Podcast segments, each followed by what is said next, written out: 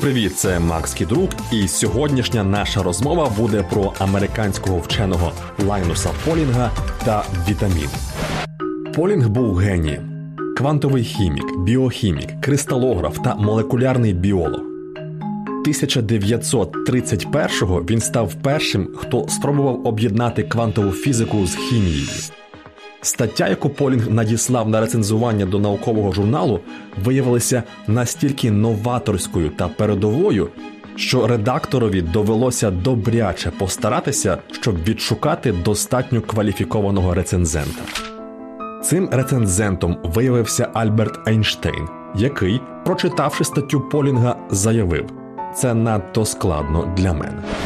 тисяча дев'ятсот п'ятдесят четвертого Лайнус Полінг отримав Нобелівську премію з хімії за дослідження структури білка. Впродовж шістдесятих років він був одним з найрішучіших учасників руху протиядерного озброєння, активно поширюючи інформацію про те, наскільки нищівним є вплив радіоактивного випромінювання на людську ДНК. Саме завдяки його зусиллям США та ес ер ес ер уклали першу угоду про заборону випробувань ядерної зброї. За це тисяча дев'ятсот шістдесят другого Полінг отримав Нобелівську премію миру. До сьогодні він залишається єдиною людиною, яка отримала дві Нобелівські премії за особисті досягнення, тобто ні з ким їх не розділяючи. А потім дещо сталося. Із середини шістдесятих Лайнус Полінг із гуркотом скотився з наукового Олімпу. Все почалося з того, що тисяча дев'ятсот шістдесят шостого Полінг познайомився з Ірвіном Стоуном, псевдовченим хіропрактиком, який вважав, що причиною всіх хвороб є викривлений хребет.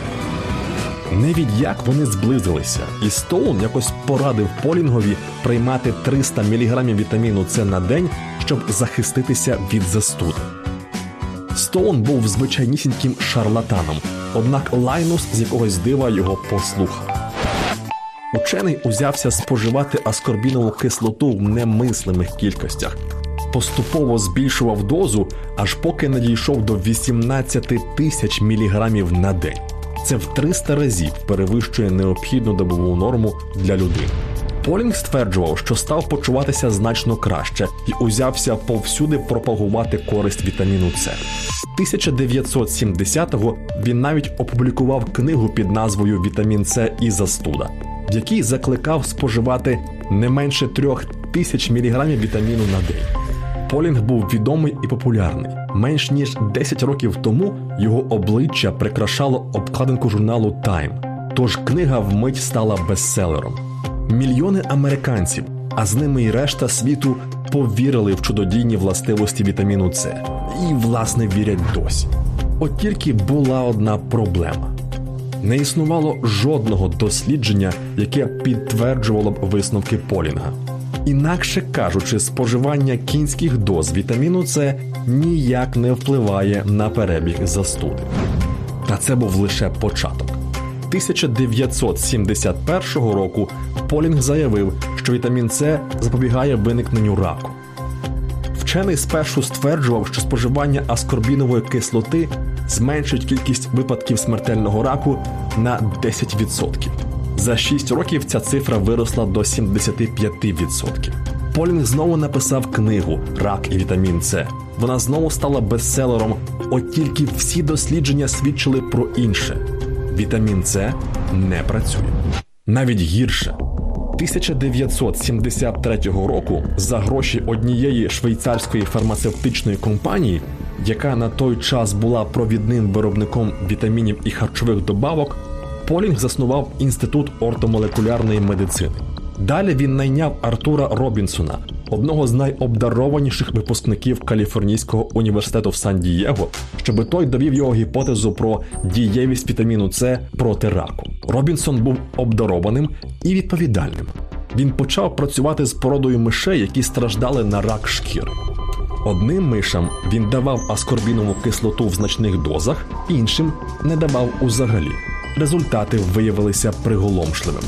Миші, які споживали вітамін С, частіше хворіли на рак. Полінг, дізнавшись, розлютився і звільнив Робінсона. Проте то було не єдине подібне дослідження.